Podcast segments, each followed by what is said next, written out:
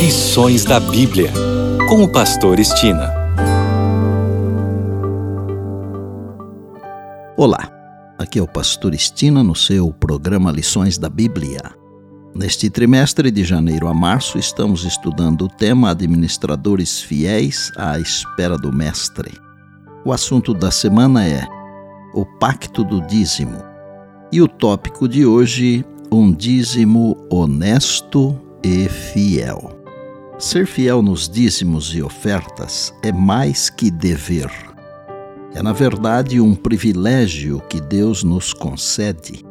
Claro que o texto bíblico é bastante forte, chamando os desobedientes de roubadores. Ouça: roubará o homem a Deus?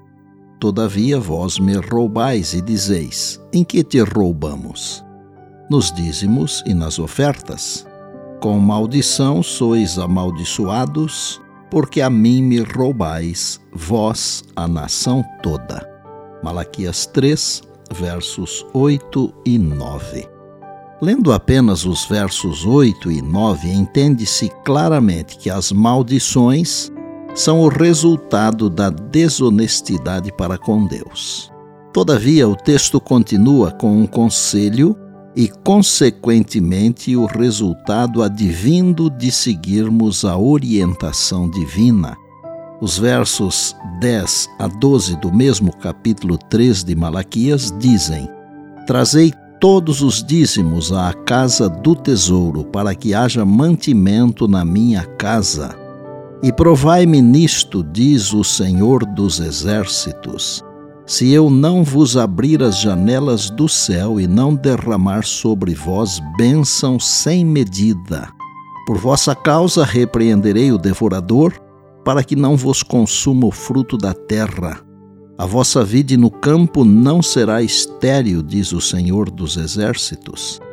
Todas as nações vos chamarão felizes, porque vós sereis uma terra deleitosa, diz o Senhor dos Exércitos. Veja que enquanto maldições são pronunciadas sobre os desobedientes, desonestos e infiéis, bênçãos sem medidas recaem sobre os obedientes, honestos e fiéis.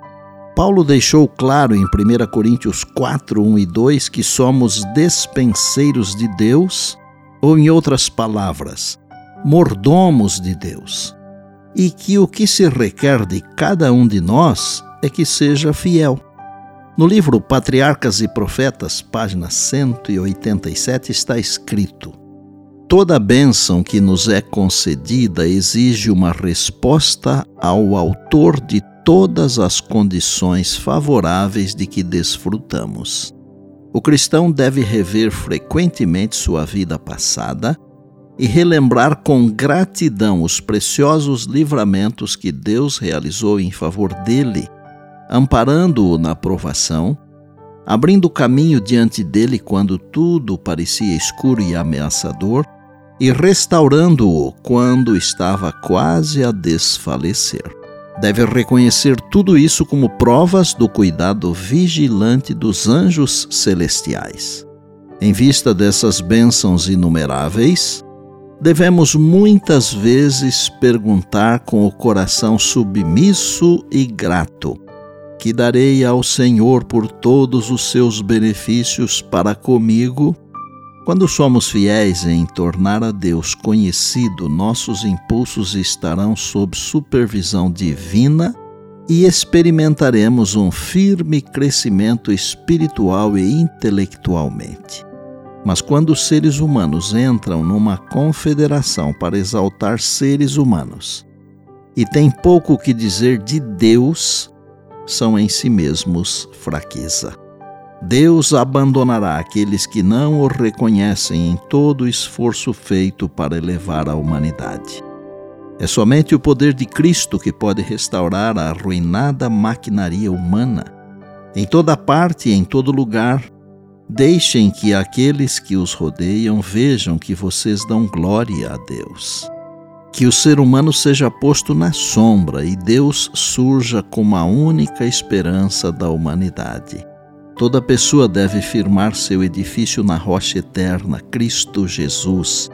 Então, permanecerá firme em meio à tempestade e tormenta.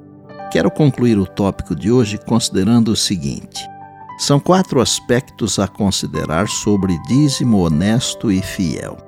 Primeiro, a quantia indicada, um décimo ou 10% de nossa renda ou lucro. Segundo, o local da entrega, a casa do tesouro, o lugar de onde os ministros do Evangelho são pagos. Terceiro, o princípio, honrar a Deus com a primeira parte da nossa renda. E quarto, o propósito certo para a aplicação do dízimo, apoiar o ministério de evangelização.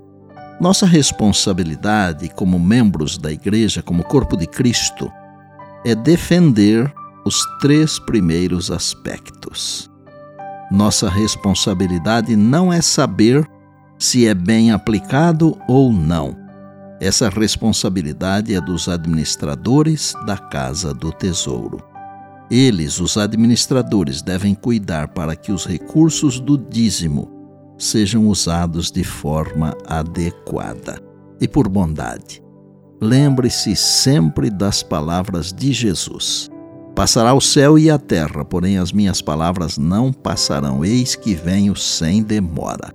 Bem, amanhã tem mais, se Deus assim nos permitir. E disse Jesus: Examinais as Escrituras, porque julgais ter nelas a vida eterna, e são elas mesmas que testificam de mim. João 5,39. Eu sou o Pastor Estina e este é o seu programa Lições da Bíblia, diariamente com você, pela graça e misericórdia de Deus.